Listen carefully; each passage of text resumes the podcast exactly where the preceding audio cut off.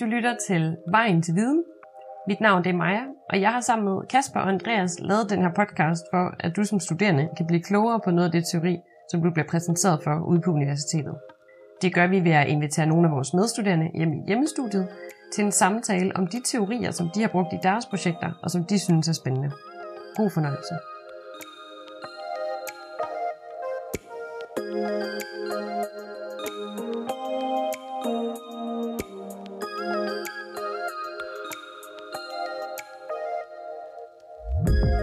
Velkommen til Vejen til Viden, og velkommen til øh, Nils, som vi har med i dag for at optage, og vi skal høre om Vivekis Relevance Realization. Jeg har simpelthen siddet og øvet mig på det inden, øh, og alligevel så kløjs jeg lidt i det.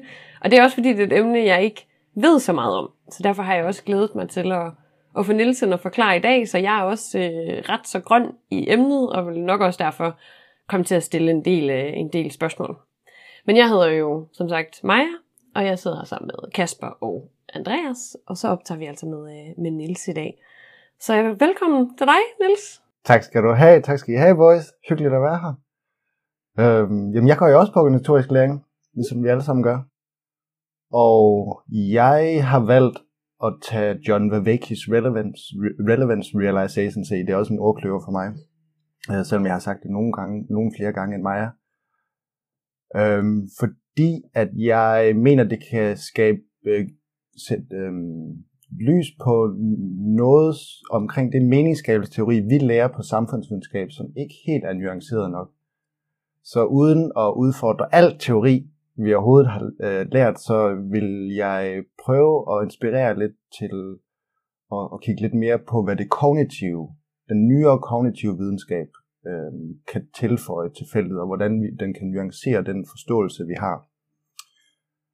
Øhm, så vi har brug for en eller anden form for frame, hvis vi skal skabe indsigt. Hvis vi skal skabe nye rammer, hvis vi skal lære noget, vi går på organisatorisk læring, så bliver vi nødt til at forstå den framing og den proces, hvormed vi framer en situation. Framing kommer fra, øh, fra Weik, øh, eller Weik bruger det meget i samfundsvidenskab, meningsskabelsesteori, det kommer vi sikkert øh, ind på, kommer I til at lave et afsnit om senere, er jeg sikker på, fordi det øh, var ikke socialpsykolog, der er meget central for meningsskabelsesteori.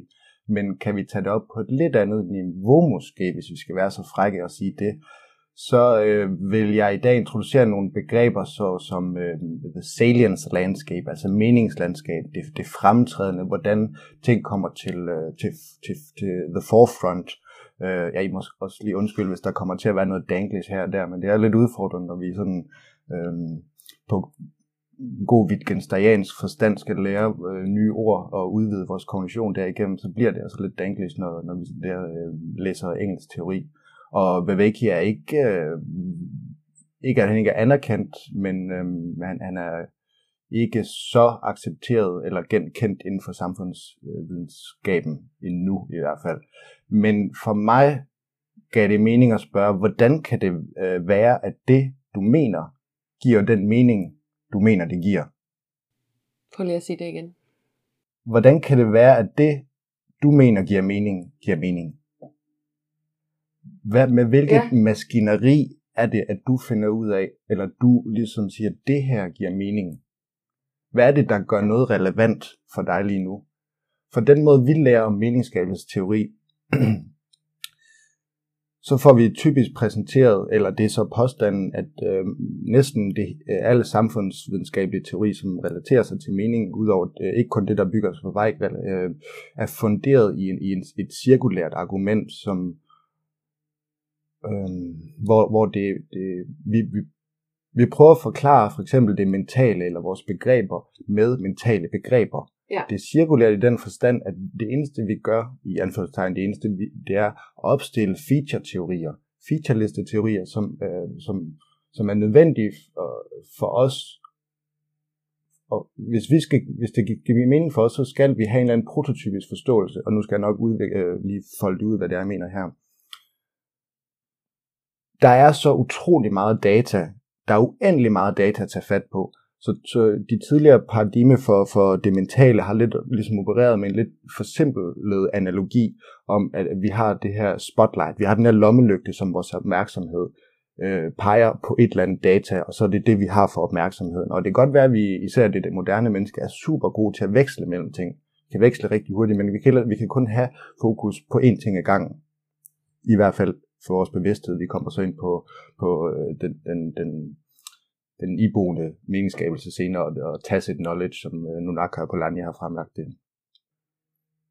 Så vi bliver nødt til at udvælge noget data ud af et uendeligt stort datasæt, og det kræver, at vi har en eller anden form for øh, øh, induktivt øh, heuristisk redskab for at udvælge det relevante. Og der har vi typisk tænkt på det som en, en kategorisering. Så vi har de her, den her fornemmelse for, at jeg har sådan nogle mentale skemaer op i hovedet, som så, så, så, øh, så, øh, så, så vækker jeg en eller anden form for kategori, og så er der konnoteret så og så mange ting, eller de her øh, neurale netværk til den her kategori. Og, og derigennem så, så afgør jeg ligesom, hvad der er det mere vigtigt i forhold til det andet, ved at referere til, øh, til, til, til noget andet, til noget tidligere, som noget mere vigtigt. Det prototypiske teori siger så, at den måde, vi, vi vælger den ene teori, eller den ene kategori over for den anden, er hvordan? Ved at der bare er en eller anden iboende vægtning i den ene kategori. Mm, så man kunne spørge lidt frækt ind til øh, et tidligere afsnit om, om, om Berg og Lockman og sige, jamen, hvordan er det de forskellige verdener, hvordan er det, der konkurreres med de forskellige, mellem de forskellige verdener? Hvordan kan det være, at, at den verden, som om end majoriteten har accepteret den, institutionaliseret den, internaliseret den, hvordan kan det så være, at, eller, og hvordan ser det maskineri, maskin, øh, inter, interpersonelle øh, maskineri ud, som ligesom interagerer med det, det dominerende verdensbillede? der er et eller andet form for meningsskabelse, der, der ikke rigtig er adresseret der. Giver det mening nogen af dem? Jamen det, det synes jeg, det gør. Jeg synes især også, øh, at det er jo meget altså, relevant apropos, altså mm-hmm. sådan for os, at vi har jo også altså, beskæftiget os med Karl Weichs form for meningsskabelse, og det er også den, hver gang der bliver sagt meningsskabelse, sensemaking, så er vi jo over i noget Weich, og jeg kan da godt genkende, at det jo et eller andet sted også er en lille smule for simpelt i hvert fald, hvis man tager de her, hvad er det, syv grundprincipper, og så siger, Nå, men det her det er de syv grundprincipper for mening, og så mm. kigger jeg på en tekst eller en situation, og så, og så plotter ind, når jeg ser A, B, C, hvor det jeg hører dig sige, det er, at vi skal simpelthen lige et skridt længere ned, og sige, hvorfor er det, jeg så ser det, jeg ser? Ja, for jeg synes ikke, det er særlig funktionelt for mig i hvert fald som studerende, den måde, jeg har skulle tilgå mit studie på. Øh, og, og, og gøre et forsøg på at huske alle de her kategorier, som alle mulige forskellige mm. teoretikere opstiller. Og så skal jeg, hvad, så skal jeg i øjeblikket ude på arbejdspladsen genkende lige præcis den der øh, skematiske kasse, og så kan jeg sige, Nå, hvis jeg skal, hvis, nu der øh, opstår der en diskrepans i meningslandskabet så øh, ind, øh, mellem menneskene, så nu skal jeg som leder eller manager finde ud af præcis, hvordan og hvad for en samtaleteknik, der hører til den her form for diskrepans i øjeblikket.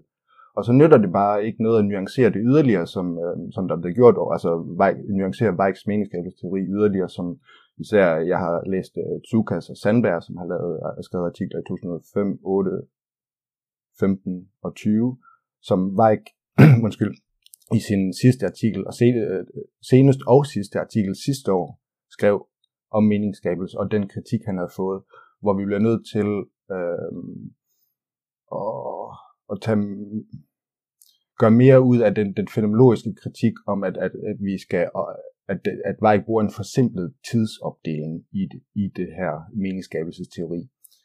Fordi for Weig, så sker der kun meningsskabelse, når vi oplever den her diskrepans. Alligevel er der selvfølgelig meningsskabelse hele tiden, men når vi skal gøre det funktionelt, når vi skal tage det ind på arbejdspladsen, han arbejder jo som, arbejder som organisationspsykolog eller psykolog, eller gjorde, så som jeg var inde på lige før, så skal, er det så mig, der skal genkende præcis, hvad for nogle skematiske kasser, jeg skal tage fat i, i lige præcis det her kontekstuelle øjeblik. Det er en umulig opgave. Så, så, så, og, og det er også haltende, vil jeg påstå, fordi så, så går du hele tiden og føler, at du skal være øhm, sådan kognitivt klar til at kunne hive i din ordbog, og din teoretiske ordbog, alt frem på én gang. Og ja. det er ikke sådan, vi, vi tænker over det. Vi er jo øh, embedded i verden, og vi er øh, en agent i, i, øh, i relation til omverdenen. Ja. Det, det er jo, jeg synes, det er gode argumenter for, hvorfor vi skal beskæftige os med øh, Viveki, og mm. finde ud af, hvad, hvad det ligesom er, vi... Øh, eller i hvert fald, hvordan vi skal, skal bruge teorien. Så hvis du bare vil starte med at forklare lidt om... Jeg, ja, vi kan træde et skridt tilbage måske, fordi jeg prøvede ligesom bare lige at give den ja. lidt en teaser her. Der er allerede opstået sådan lidt øh, dialogos, det kan jeg godt lide. Øh, altså logos, mm. som i, i fornuften fra det græske filosofi, og, og prøve at vække den af det, øh, Vervaeke, John Vervaeke ønsker at gøre.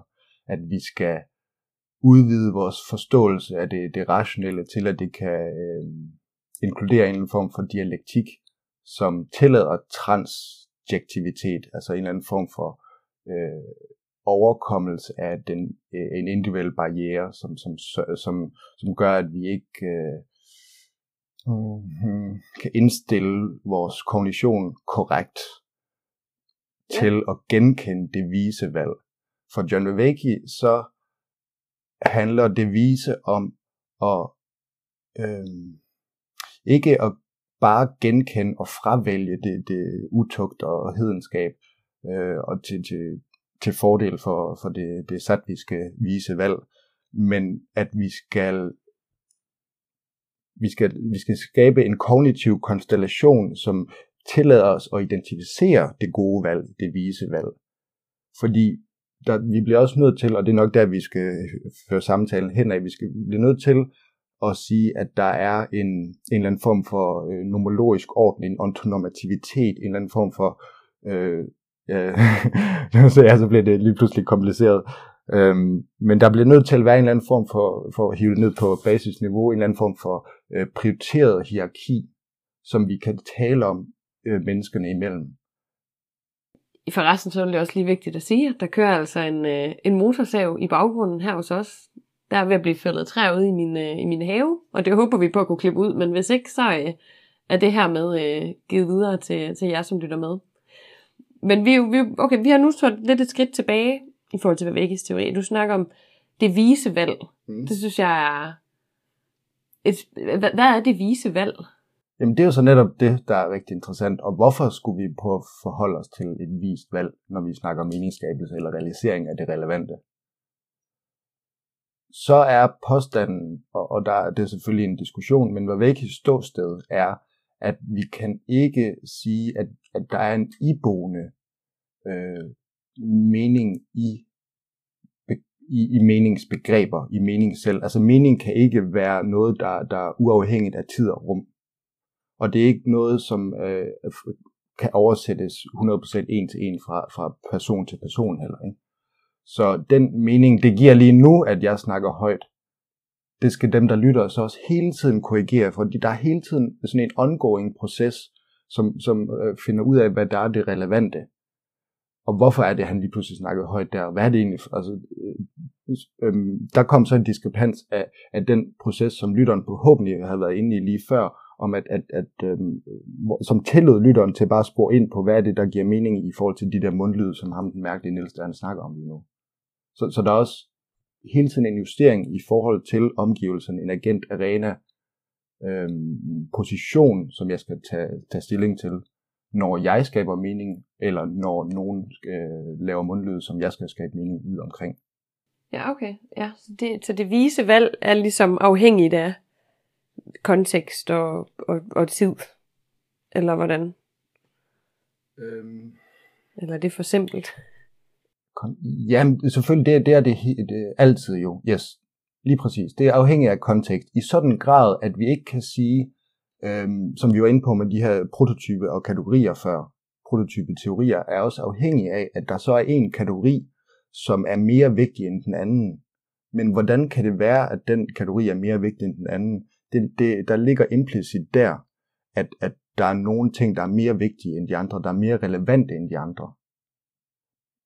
Men hvis vi så også prøver at drage øh, den sociale konstruktion ind, så er det så er det tydeligt, at der er så forskellige verdener, at den her iboende mening, som jeg, øh, som jeg i, iværksætter i dit sind, når jeg siger en mundlyd om, om øh, mening, så, så er det ikke det samme, du tænker, så derfor kan vi ikke bare sige, det er nok, at vi bare siger, at det her er meningen. Vi skal have en, et, vi skal have en, besk- øh, en funktionel beskrivelse, systematisk, dynamisk funktionel beskrivelse af, hvordan, eller det, det maskineri, der, der skaber mening. Og det påstår jeg, og især ved ikke øh, langt fra gjort nok øh, i samfundsvidenskaben, og, og her kritiserer jeg bare for at være lidt hård vejk. Øhm, og så er det også vigtigt at forstå, at øh, den tidligere øh, kognitive videnskab har også et, selvfølgelig et langt mere øh, simpelt, arbitrært øh, maskineri, altså et øh, sådan en til to basically. Det, det er langt mere dynamisk, den, den nye kognitive videnskab, så vi skal ikke øh, stejle for meget, når vi hører kognitiv videnskab, og så tænker, hvordan fanden skal jeg lige begribe det her? Det er ikke det studie, jeg går på jo. Nej, og, og vi, vi behandler det jo, altså som det giver mening for os. Nej, sådan helt yes, klichéagtigt, det der i, i dagens øh, emne. ja, bestemt. Jeg håber, det giver noget mening, men jeg kom lige i tanke om, at jeg har ikke uh, præcis forklaret, hvad kognitiv videnskab er. Og især, som jeg lige sagde før, der, der øh, det er det nyere rammeværk for, hvad kognitiv videnskab påstår eller siger, eller hvilke generaliseringer vi kan gøre ud fra det. For øh, kognitiv videnskab er jo sådan et, en meta til, videnskabelig tilgang til at forstå øh, sindet, forstå hvad det er, der foregår op i, heroppe i skærmen. Ikke? Så vi har i den postmoderne, øh, de seneste po- øh, årtier med det postmoderne kritik gennemgået sådan en, en, en metadekonstruktion af, af sindet, uh, the mind. Oversat funktionalistisk i kognitiv videnskab er det så det, de, de prøver at beskrive naturalistisk med, som intellektet. Altså vores sådan, coping med omverdenen, den måde vi udvikler os i, en, i et sensorisk loop, hvor vi, vi i en eller anden form for en eller anden form for øh, rundkørsel, øh, hvor udfaldsvejene fra, fra bevidstheden er sådan enten vores sanser, vores perceptioner, vores tanker eller vores følelser. Og det er så det, der prøves i kognitiv videnskab og forklares naturalistisk. Viveki fremlægger så relevance realization ikke som hans teoretiske rammeværk, men som en opsamling på det emergerende teoretiske rammeværk, som kognitiv videnskab kan fremstille, som, som er langt mere nuanceret end tidligere. Okay. Så lige at tage al din information ind. Så, så, så um, relevance realization, mm.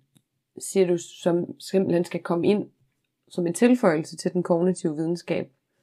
Ikke en tilføjelse, men en opdatering af, hvad kognitiv videnskab kan påstå. Okay. Så det emergerende det der, der det, det nye fremkommende rammeværk for, hvordan vi kan forstå sindet, hvordan vi kan forstå intellekt. Så relevance realization er egentlig en, en, en, øh, et emergerende rammeværk, som tillader os bedre at forstå øhm, ja, altså vores intellekt, og som vi tidligere i, i podcast har hørt om, for eksempel Boyarti, som Morten fremlagde, også, øh, det, det ligger sig også op af det kognitive, og der bliver det jo så tydeligt i den podcast, at vi, eller i hvert fald i Boyatzis øh, begrebsverden, at vi kan ikke bare nøjes med IQ, når vi skal snakke intellekt. Og det er heller ikke nok bare at snakke om følelsesmæssig intelligens, som Goldman og Boyatzi fremlagde det der, og, og, og så, så har, har der også været snak om bare sådan generelt personlig intelligens, men relevance realization tager så et skridt tilbage og siger, jamen det er så nu, nu er I gang med de her feature-forklaringer, hvor I bare tager et mentalt begreb, og så nuancerer I det, og så, synes, så, så pludselig så er det blevet beskrevet fint. Men hvis vi, er helt til, øh, hvis vi går helt tilbage og ikke skal gå, begå en eller anden øh, logisk øh, problem i vores, i vores argumentation, så, så kan vi ikke lave de her cirkulære argumenter, så skal vi også forstå maskineriet. Så, så, så i, det, i det eksempel der for eksempel, så som du siger, at jamen, der findes jo de her forskellige former, for, altså måder at beskrive intelligens på, men alt efter ja, situation og kontekst. Altså hvis vi skal snakke om, mm. hvor dygtig jeg er til at male, altså, så, så er det jo måske ikke, hvad kan man sige, den IQ-mæssige øh, IQ, jeg skal måles på i den situation, at man, at man kan finde ud af at tage det relevante i, i den hvad kan man sige, overramme, som for eksempel vil være ja, intelligens i det eksempel, du nævner her. Det, det, det giver jo rigtig god mening. Så du bliver problemknuser, hvorfor vi kan vende tilbage til Aalborg Universitet ja. og, og problembaseret læring. Så du bliver god til at opstille den indledende framing, som vi startede med at bruge som begreb. Altså få en fornemmelse, et optimalt greb, som kropsfenomenologien vil sige, altså med Molly Pontyren siger.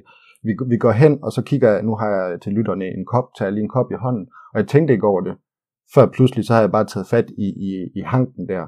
Så der er en kropsfenomenologisk øh, sådan en, en, en forforståelse for, mm. hvordan skal jeg interagere med verden, som, som også taler selvfølgelig til det, det underbevidste, det, det tacit viden.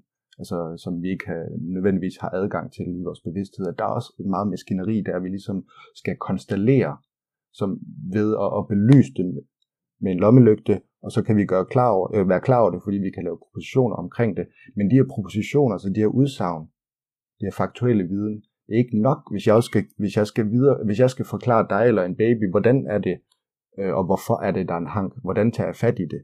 Så bliver jeg også nødt til at kunne forstå det faktuelle, til at tage det op til et processuelt niveau, og hvis jeg skal være dygtig til at, at forklare, så skal jeg også kunne sætte mig i dit sted. Mm. Men hvis jeg skal ikke bare lære noget fra mig, men hvis jeg også skal lære mig selv en ny identitet, hvis, øh, eller et nyt ståsted, så skal jeg også have øh, perspektivviden og, og øh, hvad fanden er det, han kalder gnosis perspektivviden, det kommer her.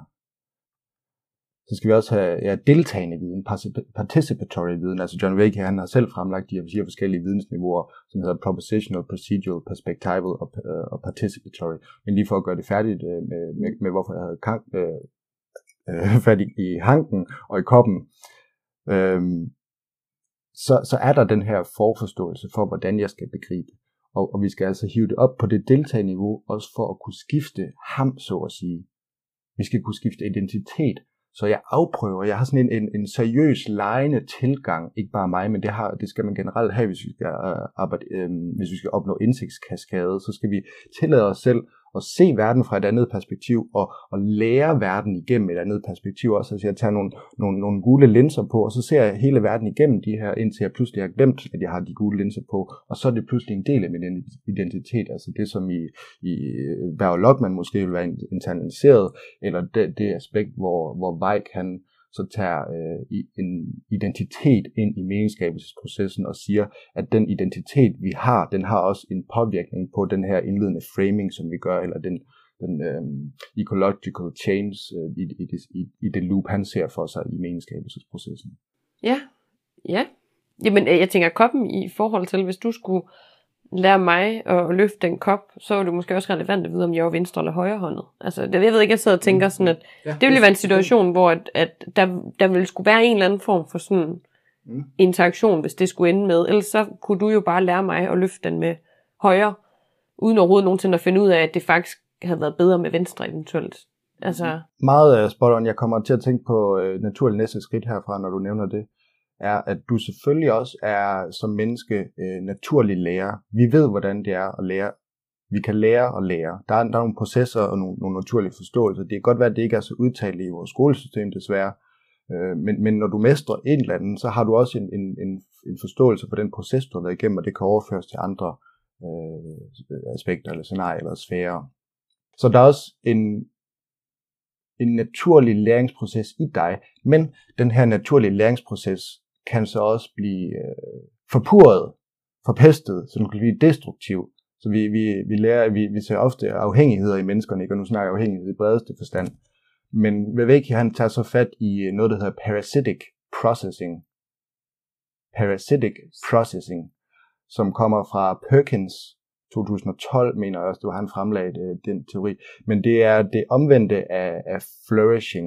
Det er det omvendte af, at det her, det, det, den vise konstellation, det vise metaheuristiske redskab, der tillader os at snævre ind og zoome ind på det relevante i øjeblikket. Altså hvorfor igen tilbage, hvorfor vi skulle have visdom for at skabe en anden form for ontonormativitet eller ontonormalur, øh, onto, men der er alt for mange ord lige nu. øhm, jeg, tror, jeg tror, jeg er med på meningen i hvert fald. Ja. Og, og, og den her parasitic processing er så øhm, en, en ret interessant proces, som beskriver, hvordan vi kan tage en, øh, en dårlig oplevelse, og hvordan det så op i sindet, vi kan skabe de her kognitive bias, og vi kan blive sådan, øh, vi kan stige os blindt moralske, vi kan danne en eller anden form for moralsk myopi, altså stå for tæt på situationen til faktisk at kunne, øh, og, og kunne hive os væk fra det at se øh, øh konteksten i en ny gestalt, som vil tillade os netop at overkomme de her mønstre, vi var blevet fanget af. Så, så for at sige det simpelt, det der gør os adaptive, jeg snakker om de her sensoriske loop i, i et kontinuerligt dynamisk forhold til omverdenen mellem subjekt og objekt, som, som ikke må være så forsimplet, som vi har det i Weik.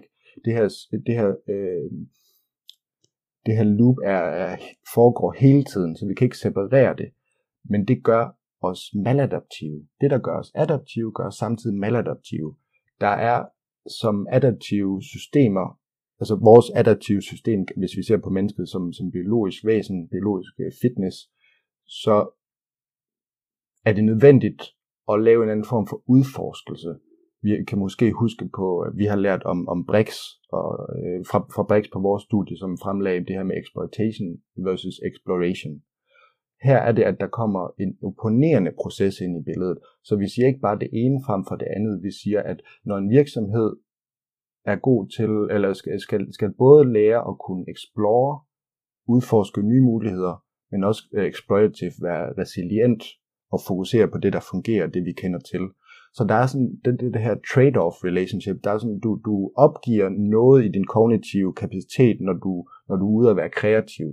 Men, men der er også tidspunkter, hvor du skal være resilient og modstandsdygtig, som en kampvogn, som en organisation, der er tæt pakket og knyttet, og det er krisetider, og nu skal vi bare tage fat. Men du, oh, det er jo krisetid, så vi skal også samtidig pludselig øh, være, være omstillingsparate og se, hvor er det vores øh, tidligere internaliserede forståelse, de ligesom bliver øh, udfordret. Ikke? Så der er også en mulighed i det. Øh, så, så, så pointen er bare, at vi, vi fungerer i de her trade-off relationships ships, øh, i, i de her opponerende processer, foregår hele tiden for at skabe mening. Det er ikke det ene eller det andet, der fungerer. Kan det mening nogen af det, jeg snakker om der, eller var det der noget interessant? Jeg, jeg, jeg tænker også i forhold til, at du siger, at det, at vi kan at vi kan finde ud af at vælge det relevante og skabe mening der, det siger du, det kan også fange os, for jeg kan også blive yes. fanget i en yes. situation. Jeg sidder og tænker, da jeg øh, gik på gymnasiet, og jeg valgte matematik på C-niveau, fordi jeg ville ikke have matematik, fordi det synes jeg ikke, jeg var dygtig nok til. Det, og det gad jeg ikke beskæftige mig med. Og så jeg ved ikke, det kan godt være det et dumt eksempel, men da jeg så efterfølgende finder ud af, at når jo, men alle de uddannelser, jeg gerne ville ind på, skulle jeg have haft matematik. Ja, men det kunne jeg ikke tænke på det tidspunkt, for der havde jeg bare skyklapper på, så jeg var også 17-16 år gammel, og tænker, at det skulle jeg bare ikke have. Ja. Så der havde, havde jeg været bedre til måske at lige træde nogle skridt tilbage og tænke, okay, nå, men hvor er jeg henne om længere tid, og så kunne finde ud af at, at skabe en anden mening, end den mening, jeg havde, der bare var, matematik er dumt. Lige præcis, fordi du kan ikke tvinge dig selv til at kunne lide matematik i den periode. Du kan ikke tvinge dig selv til at kunne lide og lytte til klassisk musik, musik selvom at du har en idé om, at det vil være fedt at kunne være en, der lytter til klassisk musik, eller spiller skak, eller whatever ja. med et eller andet, det, det er fint, så det skal jeg kunne. Der er, den, der skal ændres, er også den, der skal ændre. Der er noget, noget paradoxalt i det, som kræver, at vi distancerer os selv og tænker på den her øh, kognitiv konstellation, altså at vi tænker systematisk omkring det, sådan så at, at, at den øh, jeg, som jeg er i morgen, også er med på den ændring, jeg gerne vil foretage lige nu. Ja. Jamen, ja. Og der, der kommer det her med konstellation ind, at vi, vi prøver sådan lidt at, at, at gå øhm, øhm, vi prøver lidt at bygge bro mellem det ene tidsrum til det andet. Ja, for hvis jeg nu for eksempel, jeg vil ikke lytte til klassisk musik, men jeg vil gerne kunne spille violin. Mm. Og hvis, hvis jeg nu, det ved jeg ikke, begynder at spille violin, så kunne det være, at jeg lige pludselig godt vil høre det klassiske musik, for så hører man lige pludselig violinen eller et eller andet. Jeg tænker, der kan man vel godt på en eller anden måde. Yes. For...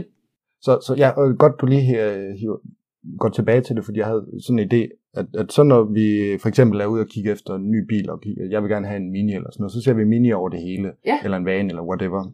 Og samtidig som du siger der, så hører jeg violinen over det hele, men kun i det klassiske. Men ikke desto mindre, så fordi vi fungerer som sådan et, øh, et øh, tilbagevendende recursive øh, øh sensorisk loop med, med vores omverden som agent i et øh, agent arena forhold, så vil jeg lære måske at, at, at, at, at sætte pris på, altså se det vise, hvad, det vise i at lytte til andet end bare violinen, til hele orkestret. Jeg kan ikke tvinge mig selv til at se det, men jeg kan, øh, jeg kan, jeg kan, øh, jeg kan skabe en eller anden form for beskaffenhed for min egen øh, kognitive kapacitet, som sikrer, øh, at jeg ser og vælger det vise valg. Ikke bare, at jeg vælger det som, som en, en, jeg viljer det, men at jeg, jeg faktisk vil vælge det, fordi at det giver mig en eller anden pondus, en eller anden energi, et, et, et, bevæger, bevæger mig hen imod et formål, som jeg har kunne etablere nu først. Som du, ikke, du kunne ikke sige, jamen det var også nødvendigt at lytte til de andre instrumenter i orkestret lige nu andet end øh, violin, fordi det var kun violin, der var interessant for dig der. Så det er jo det, der var fremtrædende, det er det, der var, der var, der var øh, the forefront for dig. Ikke? Så du kunne ikke skabe en eller anden form for øh, Nietzscheans mening omkring det andet, det du ikke var interesseret i, det du ikke havde kendskab til. Vi bliver nødt til at tage de her spæde skridt direkte igennem, så, så det hele starter også ved en eller anden form for bevægelse og eksperimenteren, som vi også ved fra de, de tidlige læringsteorier, vi lærer. Ja, Jamen, spændende, og det giver jo god mening, at, øh, at vi ligesom på den måde starter der, i stedet for at, at starte med mange af, hvad kan man sige, Weigs øh, teorier. Vi skal ikke bare, øh, vi skal ikke kassere øh, Weig, vi skal ikke smide ham ud med, med badevandet, eller hvad fanden man Er det sådan, man siger? Ja, det tror jeg. ja. Må man godt bande i det? Ja, det må man gerne. Alright. øhm, vi skal ikke være for hurtige der, fordi det er, det er ikke helt supplerende teorier, men, men for, for, for dannelsesprojektet er det, er det meget relevant at beskæftige med begge dele, fordi Weig opererer på et lidt andet øhm, pragmatisk funktionistisk niveau, øh, ud fra med, med, med det sproget som konstruktivistisk grundlag. Ikke? Som, og, og har fokuseret, lig, til, ligesom alle andre teoretikere i den samfundsvidenskabelige meningsskabelsesdebat, om netop, hvordan vi gør det medmenneskeligt. Og det kan øh, Vavaki og Velevantualization også sige meget om, måske mere nuanceret end det, som vi har været lidt inde på forskellige vidensniveauer, hvad vi skal lede efter som studerende, øh, ud over bare det faktuelle. Ja, de her vidensniveauer, ja. er det en naturlig overgang til, at du lige kan forklare mig, hvad, hvad ja. de er for nogen?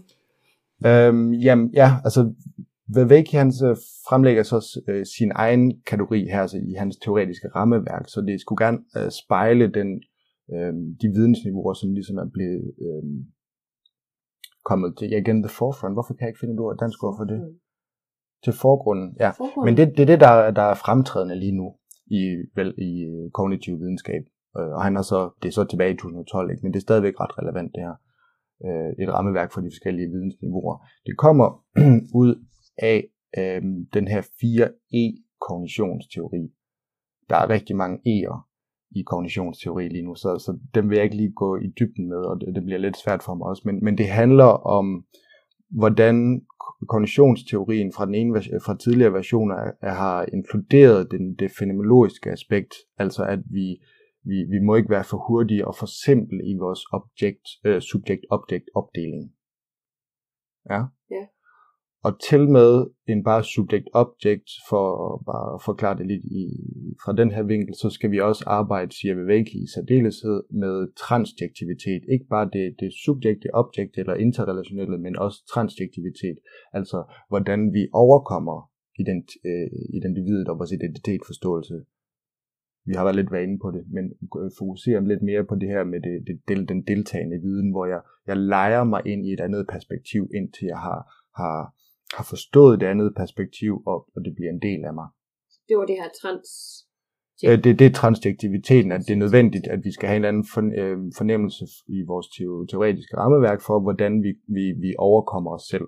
Hvordan udvikler vi os selv. Ja. Så øh, propositionel knowledge, propositional knowledge, det er episteme i det græske. Det er, hvordan det, det faktuelle kan forklares. Øhm, det, jeg, jeg ved, hvor jeg er lige nu. Jeg ved, at øh, den der lampe, så øh, den, den lyser, hvis jeg trykker på den der knap. Der ligger nemlig dog også det processuelle, at jeg skal gå hen og trykke på den knap. Og det er så den her processuelle tekneviden. Så jeg har en fornemmelse for, hvad det er at kaste en baseball, og jeg har en fornemmelse for at, at komponere en symfoni men jeg er rigtig dårlig til det. Øh, så jeg har ikke særlig stor teknisk eller processuel viden, eller hvis vi skal sige, øh, gå helt tilbage til første afsnit omkring og snakke om, om Bourdieu's kapitalbegreb, så har jeg ikke særlig stor kapital inden for det professionelle, hvis jeg, skal, hvis jeg skulle stå for nogen og kommunicere og dirigere også øh, noget musik lige nu. Jeg allerede her begynder jeg at vakle. bare, bare i tanken omkring det. Ikke? Og, ja. og, og, det, og det kommer jo så interessant også at se også den begrænsning, som vi kan skabe for os selv, bare ved at jeg har en anden idé om, at, at det er frygtsomt at stå øh, potentielt ydmyg og, og sårbar over for, for nogen, hvor jeg skal præsentere, øh, præstere noget musikalsk. Så, så, så her bliver det tydeligt, at vi mennesker, vi har en eller anden form for perspektivviden. Vi kan, vi, jeg, kan, jeg kan få en fornemmelse for, hvordan det er at stå op på månen og kigge ned igen. Og, og den må ikke bare korreleres til det, vi kender som empati. det, det er vigtigt, men, men det er også det er vigtigt at forstå forskellen, fordi det er ikke alle mennesker, der kan komme op på samme niveauer, øh, i hvert fald i forskellige situationer, på hvorvidt jeg, har, jeg, jeg, jeg påtager mig det perspektiv at stå på månen og kigge ned på jorden igen, hvor, hvor der også er øh, nogle mennesker, der er bedre til at, at, at fornemme den deltagende øh, viden for, hvordan det er at stå op på månen og kigge ned igen. Eller hvordan det er at være mig, som sidder og kigger intens på Niels lige nu, fordi at hun skal forstå, hvad det er, der foregår. Så det er nødvendigt, at du, du, separerer, du sætter dig selv og din egen identitet lidt til siden her, for at forstå det her. Så du kan ikke forstå det på et proportionelt øh, øh, øh, epistemisk niveau, hvor, hvor der er nogle faktuelle ting, som du skal hurtigt øh, forstå op i dit hoved lige nu, så skal du sætte det i de rigtige kasser. Det er langt mere, at du skal tillade dig at, at, at stå sårbar i situationen, og imødegå dialoger, øh, vække fornuften i samtalen, sådan så at, at, at, jeg, at jeg ikke prøver at begribe det lige nu. Jeg prøver at tillade, at, at, at, at, at rummet øh, kan rumme udforskningen lige nu. Altså dialogers fornuften i øjeblikket. Det, og, og det, Bare fortsæt. og det er så det deltagende øh, gnosis-aspekt, vi skal have fat i der, og, og vække det lidt mere i den akademiske uddannelse. Især når vi, når vi snakker om organisatorisk læring og, og, og, og, og studerende, som måske kigger lidt mere på noget konsulterende arbejde eller i en forstand. Hvis vi på en eller anden måde skal arbejde med andre mennesker, så skal vi også forstå det, det, det samtale-tekniske aspekt, som er tilhørende her du, du, du counter mig jo helt vildt, Niels, fordi jeg, jeg sidder bare, og min hjerne den kører på 180%, hvor jeg prøver at, at tænke, okay, han sagde, empati var ikke det samme, og jeg sidder sådan, okay, men der har jeg lige lavet to kasser empati. så, og det er til, for jeg, så, det så jeg, bare, at empati skal opdeles lidt mere. Vi skal, ja. ikke, vi skal ikke nøjes med empati. Nej, og, det, og jeg, jeg synes bare, det, du, du, du fanger mig lige der og siger, sådan må du ikke tænke mig, og så hov, mm. nu skal vi ligesom være til stede. Så derfor så tror jeg egentlig også bare, at jeg vil lade dig fortsætte og, og holde min, min hjerne åben. Og prøve at, at, at smide kasserne væk, og så være i, i, i dialogen. Og prøve at sætte mig i din situation. Jeg sidder og smiler, det er så godt. Så vi snakker om, øhm, om en udvidelse af vores øh, rationale og vores forståelse af rationaliteten her. Fordi rationalitet, som, som vi forstår det både i teorien, men i særdeleshed i det, det, det, det øh, daglige sprog, så er det sådan, hvad er det, jeg logisk kan tænke her? Hvordan er det, jeg logisk skaber mening? Men det, det bliver vi nødt til ligesom at, at udvide lidt det her, fordi vi kan ikke bare sige, jævnfør hvad vi snakkede om tidligere, at der er noget iboende, der, der er en iboende mening, som er evigt gyldig. Så vi kan ikke bare sige, at kagen skal skæres præcis sådan her, hvis vi skal lave noget, noget logisk. I hvilken grad er jeg logisk lige nu? Ja, jeg sidder og tænker, at, at vil man så, ikke... Så vi snakker også om, hvor, hvor er jeg logisk, hvornår er jeg logisk, og hvordan er jeg logisk. Ikke bare præcis, hvad logik er, fordi vi ikke har den her endelige fortælling. Altså vi bliver nødt til at tage den postmoderne kritik seriøst og sige, ja, Lyotard, The Grand Narrative er død. Vi, der er ikke en eller anden overlægger, som, som fortæller, øh, som, som en narrativ fortælling længere. Vi kan ikke længere øh, stole på, på de gamle dages mytolo- mytologiske fortælling til at bære os igennem som, som samfund. Vi skal også have en eller anden form for øh, deep continuity, som, kom, som, som kommer ud af, at vi, vi ser os som skaldede aber, der konstant forsøger at, at lave, øh, skabe mening og finde ud af, hvad det er, der er relevant lige nu. Fordi det, der er relevant, er jo det, der, også, der stiller mig i en, i en optimal biologisk position, altså øh, biological fitness, sådan så, at, at jeg øh, ikke bare udvikler mig og, og vinder den bedste position for mig selv, altså en form for positionering, hvis vi skal sige det simpelt. Øh, men også er det nødvendigt, at jeg i den positionering tager mit, øh, min omverden og, og de andre agenter, som jeg interagerer med, med i overvejelsen. Fordi det er i, i, i relationen til ikke bare mig selv og omverdenen, men også relationen til de andre agenter, som, som, som øh, afgør den her fitness det er så også en øh, videreførsel på, på det, øh, øh, det lumanske autopoese. Altså at vi fra, øh, fra biologien tager seriøst det, at vi er nogle individer, som, som jeg bliver ved med at sige det, men prøver hele tiden at justere os selv i forhold til omgivelserne. Og, og vi, når vi siger Luhmann og, og, og tænker på den her systemmåde, må vi ikke bare forstå, at vi at vi at vi, øh, vi hele tiden refererer til systemet. Vi er, også, vi er også selskabende. Så den her reference til systemet, den her konstante bearbejdning, der, der, der, der er et recursive, der er også noget, der øh, refererer tilbage til os selv. Så hvis vi ikke er rationelle agenter, og vi ikke kan opnå en eller anden form for, øh, hvis vi ikke kan forvente af os selv, at vi, vi beskriver alt rationelt som, som øh, en kartesiansk opdeling af verden, men at vi faktisk øh, selv skal lave en arbitrær, en, en, en, en form for, øh, indsætte en eller anden form for normativitet ind i vores verdensbillede, så er det vores logik, som vi skal implementere, øh, hvor, hvornår og hvordan selv. Og, og det kræver, at vi har en heuristisk Øh, et heuristisk redskab eller en heuristisk tilgang. Jeg nævnte det, netop det her combinatoric explosion tidligere, mener jeg. Eller i hvert fald det med, at der er for meget data i verden. Ikke? Det er det med, at vi bliver nødt til at lave den her, okay, der er, en fra, der er også et fravalg af, af det data. Det, det er meget data for at finde ud af, hvad der er det relevante. Og det er det, den heurist, det heuristiske knep, jeg snakker om der. Okay, ja. Yeah.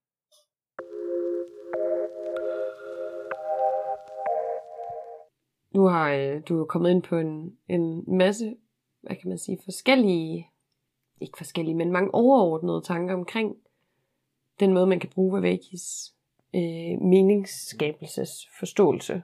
Tænker om Vavaki. Tænk, ja, tænker om det. Og i forhold til den her, hvad kan man sige, teoridannelse, som han jo så også har, hvad kan man sige, alt det her, det leder over til en eller anden form for noget teoridannelse inden for kognitiv videnskab.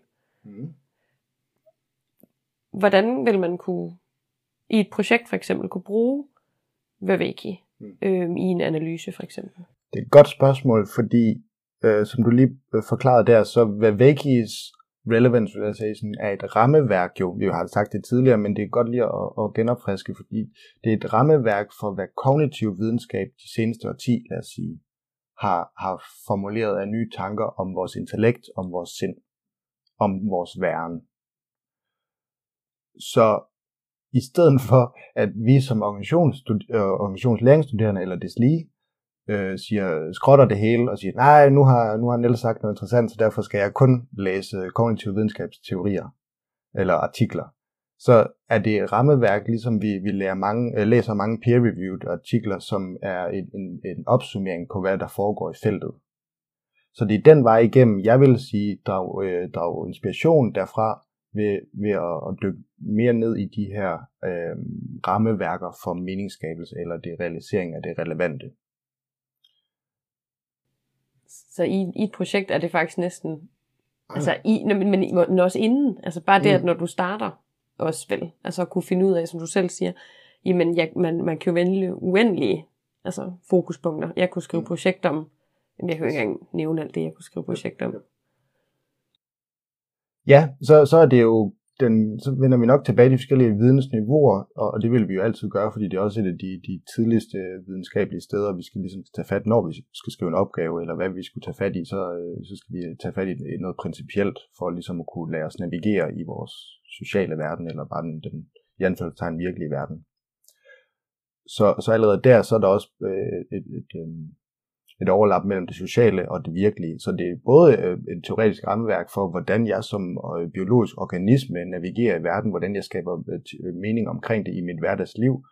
Men hvis vi skal tage lidt mere preskriptivt og kigge på det teoretiske aspekt af det, så går vi ind og, og netop kobler det visdom på, fordi det, det bliver tydeligt efter en videoklaring, som vi ser igennem mindfulness-revolutionen typisk, at der er forskel på, øh, og, og på menneskers fornemmelse for, om de øh, er i the being mode eller having mode, om de har verden, om de, eller om de er i verden.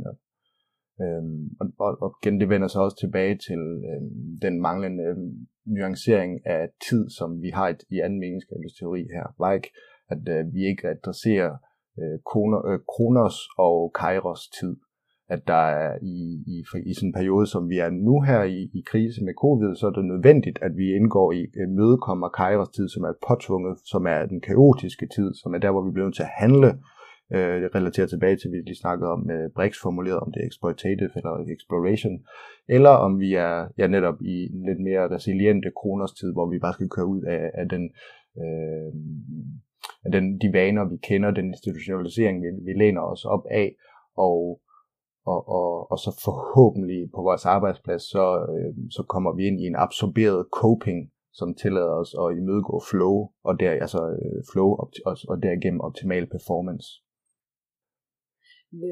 Altså... Men, men jeg vil da godt slutte lige af med at sige, med at hoste i mikrofonen, Nej, med, med at, at pointere den måde, som vi væk fremlægger indsigtsskabelse. Indsigt skaber mening. Ikke? skaber noget meningsfyldt. Og det er ikke bare at nok, som vi har øh, i mange teorier har lært at, at sige, okay, det her er øh, indsigt. Vi skal forstå, hvordan mennesket skaber indsigtskaskade. Altså vi igen indstiller os med den korrekte beskaffenhed, en anden kognitiv konstellation, som tillader os at se lyset. Så skal vi stille os i den korrekte position, og til den lytteren igen, så for tredje gang under interviewet, så løfter jeg koppen. Og nu vil jeg så vise, at jeg kan tage koppen rigtig tæt på mig, og nu sidder de øh, i, i hovedet og kigger på mig og siger, hvorfor er det, du har den foran øjet? Det er ikke sådan, man bruger en kop. Det ved jeg. Kropsfenologisk. Det er bare noget, øh, en medias res, noget, jeg har kastet ind i verden, og så, så ved jeg bare, at det er sådan, det skal bruge den, og det er heller ikke, du skal heller ikke bruge den sådan der. Du kan ikke drikke med øjet. Men hvis jeg nu tager den helt over på den anden side af bordet i, i strakt arm, så kan jeg slet ikke heller ikke drikke den. Nu ved mig heller ikke, hvorfor at, at jeg har hendes, min kop så tæt på hendes hoved. Ikke? Så der foregår igen hele tiden den her det sensoriske loop, hvor vi hele tiden prøver at korrigere os i forhold til situationen. Og her kommer så det her indsigt. Hvad er det rent funktionelt, der sker? Der sker et skifte mellem øh, gestalten. Når jeg har udstrakt, øh, koppen i udstrakt arm, så kan jeg se hele koppen. Gestalten, det samlede hele jeg har en fornemmelse for hele strukturen for den, og hvad for en dynamik, og hvordan den skal bruges og alt muligt. Men hvis jeg tager igen koppen helt tæt på øjet, så kan jeg, så kan, så kan jeg faktisk stige mig blind, så kan jeg opleve blind spots, kognitive blind spots, og det her med mal- maladaptiviteten, vi var inde på tidligere, at så kan jeg faktisk ikke så kan jeg stige mig blind på, at jeg faktisk kunne drikke af den her kop, og pludselig så hælder jeg noget skoldhed te ud over mig selv. Ikke? Øhm, så, så der er et skifte mellem gestalt og features. Når koppen er tæt, helt tæt på mit øje, så kunne jeg se alle features på den så kunne jeg se de, de, de flotte, den flotte keramik og sådan noget, som jeg ikke lagde mærke til nødvendigvis, når jeg så gestalten altså på, på, på lang afsigt. Det er så den ene dimension i, i den opponerende proces, som, som, øh, som indsigt øh, som er indsigtsskabende. Og det er selvfølgelig en balancegang imellem det her, men der er også to andre koordinater, vi skal have med ind i. Der er også øh, transparency and opacity. Så der er også noget, øh, en, en fornemmelse for, jeg skal nok gøre det lidt kortere, men hvor, hvor koncentreret vi kigger på situationen i, i hvor høj grad har vi en rigid identitet med ind i det. Vi skal have, en, vi skal have den her, mm, jo, den, den her øh, vi skal have adgang til den her lejende, deltagende øh, viden, som vi var inde på videre, øh, jeg var inde på tidligere. Hvis vi har, øh, hvis vi har lært at, at skifte imellem det, så er det også nemmere for os at gå fra et, et, et transparency til et opacity perspektiv. Øhm, og, og så for at slut, øh, tage sløjfen og slutte på, hvorfor jeg nævnte, øh, finde tilbage til der, hvor vi startede, hvorfor nævnte jeg overhovedet noget med, øh, med mindfulness som en værdiafklaring. Det er fordi, at, at studier viser, at hvis vi mediterer i forhold til det her gestalt feature proces og også det transparency opacity, hvis vi, hvis, vi, hvis vi er gode til at meditere, så er vi gode til at skalere ned, tage den her distancerende afstand, som vi har snakket lidt om, er nødvendig for at lave en reframing for at skabe indsigt, som skaber et nyt ståsted. Hvis vi skal lære op derimod, det er noget helt andet, som ikke er blevet adresseret helt så meget endnu. Og det her samtaleteknikken kommer ind, det her, den her podcast kommer ind med udfordringen af medierne, for hvordan kan vi kontemplere sammen? Hvordan kan vi skabe et fællesskab, som sikrer indsigtskaskade? Der kan vi både skalere ned, meditation skalere op i forhold til det. Og jeg ved godt, det er eksotiske begreber for nogle kontemplation og meditation og sådan noget, men det, det, det, de her år, det bliver oversat i den her mindful revolution til noget langt mere praktisk, som vi, som vi bare tillærer os, øh, tillærer os på arbejdspladsen. Altså en eller anden form for øh, psykoteknologisk praksis, hvor vi, vi øh, det tror jeg ikke, vi kom ind på, hvad tidligere faktisk nævnte, det var psykoteknologi, men det, et psykoteknologi kan, er, øh, et redskab for sindet, som sikrer op, øh, bedre performance øh, og, og skaber øh, ofte sådan en eller anden form for decentraliseret netværk mellem menneskene, fordi øh, hvad er det? Det er sådan noget som er alfabetet, det er sådan noget som at vi kan snakke, det er matematik, der tillader os abstrakte tanker, og det er alfabetet, der tillader os øh, øh, og, og, og effektivt tage ord og mundlyde og, og, og at lade dem være øh, transdiktive, også øh, over for øh, generationel, øh, generation til generation, så vi opnår den her dybe kontinuitet mellem menneskene, fordi der bliver skabt de her decentraliserede netværk, både øh, trading, øh, hvad hedder det, handelsnetværk, men også det, det kognitive netværk. Altså handels bliver selvfølgelig også øh, suppleret af, øh, af, af sådan noget, øh, op, opfindelsen af, af mønter og sådan noget. Ikke? Så, så der sker altså i den her axiale revolution, jeg måske kom ind på tidligere nu, lige se, der var nogle, nogle problemer med lyden, men jeg tror ellers, det jeg siger nu er rimelig samlet, at vi har nogle psykoteknologiske redskaber, som vi skal udvikle. Der er altså en eller anden form for, jeg siger det igen, kognitiv konstellation, et metaheuristisk redskab, som vi skal forstå, og det gør vi, siger Viveki så, Øh, og det er så, nu går vi så forbi hans artikler, men det gør vi så igennem øh, udvikling af fællesskabet, i mødegåelsen af dialoger, så som er inde på den her vækkelsen af fornuften i fællesskab sammen. Det vender tilbage selvfølgelig til, til samtaleteknik. Ja, det var, øh, det var også meget lige her til sidst, men, men super spændende. Øh, hvis vi lige øh, i forhold til det her, som du sagde, øh, nu, nu, er det, nu er det et framework, Øh, jeg sidder lige sådan og tænker, du, du malede nærmest en eller anden form for sådan diagram, ja. hvoraf på den ene side, så havde vi jo, hvad kan man sige, gestalt og features, hvor du nævner øh, koppen, mm. som eksempel i sådan et dialektisk forhold, hvor det jo egentlig er, fungerer sammen, at man skal vel både, jeg, jeg går ud fra, at man skal vel både kunne se de her features, se koppen tæt på, men også ja, have helheden. Så det her indsigt skabes, når individet tillader sig at balancere mellem det her. Så det er selvfølgelig i midten af den, det, de dynamiske forhold, balancepunktet i forhold til de dynamiske forhold, vi præsenteret. Så vi skal finde balancen, men vi skal ikke bare være for rigide, vi skal også være fleksible. Det er heller ikke noget at bare være filosof, og så kan, vi, så kan vi kontemplere hele dagen, og så kommer der ikke noget konstruktivt ud af det. Vi skal også have en eller anden form for øko- økologi af praksiser, som tillader os at være vise, fordi øh, den, den vise person er ikke bare en, der der, der kan øh, snakke meget om græsfilosofi eller sådan noget. Den, der, den stereotyp, den, det, det vise er at se igennem illusionen. Illusionen som værende den virkelige verden. Der, der sker jo den øh, opdeling, øh, ligegyldigt hvad for en konstruktivistisk tilgang vi tager, at der er en, en hverdag og så en virkelig verden. Virkelig i anførselstegn igen. Men at se igennem den her sociale verden ind i den virkelige verden, det er det, den vise person gør. Og ja. det er jo så også igen, jamen hvad, altså, det, det er meget fint sagt og eksotisk, men, men hvad er det, vi snakker, bare for at føre det lidt ned, det er jo bare meningsskabelse. Det handler om, igen, problemformulering. Hvordan stiller jeg mig korrekt? Hvad er den, hvad er den, den ranke position i øjeblikket? Okay? Ja, pro- ja, problemformulering. Når man skal finde ud af, hvad skal man undersøge? Hvordan skal man undersøge det? Der er vel også kæmpe mange tilvalg, fravalg. Man kan stige sig helt blind, fordi nu har man lige læst om den her Vivekis, og det lyder bare mega fedt. Så Viveki han tager udgangspunkt i, i Simon and Newells problemformulering, og som er, at vi har et, et øh, indledende stadie, og så har vi et øh, uønsket stadie, og så har vi nogle problem construals, som er nogle begrænsninger på problemet. Og det er så dem, vi skal, det er det her search space, som så opstår. Så opstår der sådan en form for øh, formuleringsrum, øh, som vi skal udforske, når vi har et ståsted og et, et, et mål, et sted, vi gerne vil hen, så ser vi de her begrænsninger, som vi så bliver klogere og klogere på igennem projektet. Men det er de her begrænsninger, det er de her fravalg, vi bliver nødt til at forstå. Også. Og, og det, det refererer tilbage til det, vi startede med at sige, når vi skal snakke om relevant realization, sim, så simpelt som muligt, altså at det handler om at snævre ind og zoome ind på det relevante. Ja. Og det, det gælder altså også fravalget af ting. Det er super, ja. Det, det giver god mening. Jeg sidder også og prøver at sætte det sådan lidt i relief til ens eget. Altså, det er svært, når der kommer mange nye ting lige at, at stykke et, øh, et, et, et meningslandskab sammen. Det, det er det, men, men ikke desto mindre, så synes jeg, det er spændende. Og jeg synes også, at som sagt, at det er også ret spændende, fordi det er ikke nødvendigvis noget, som vi har...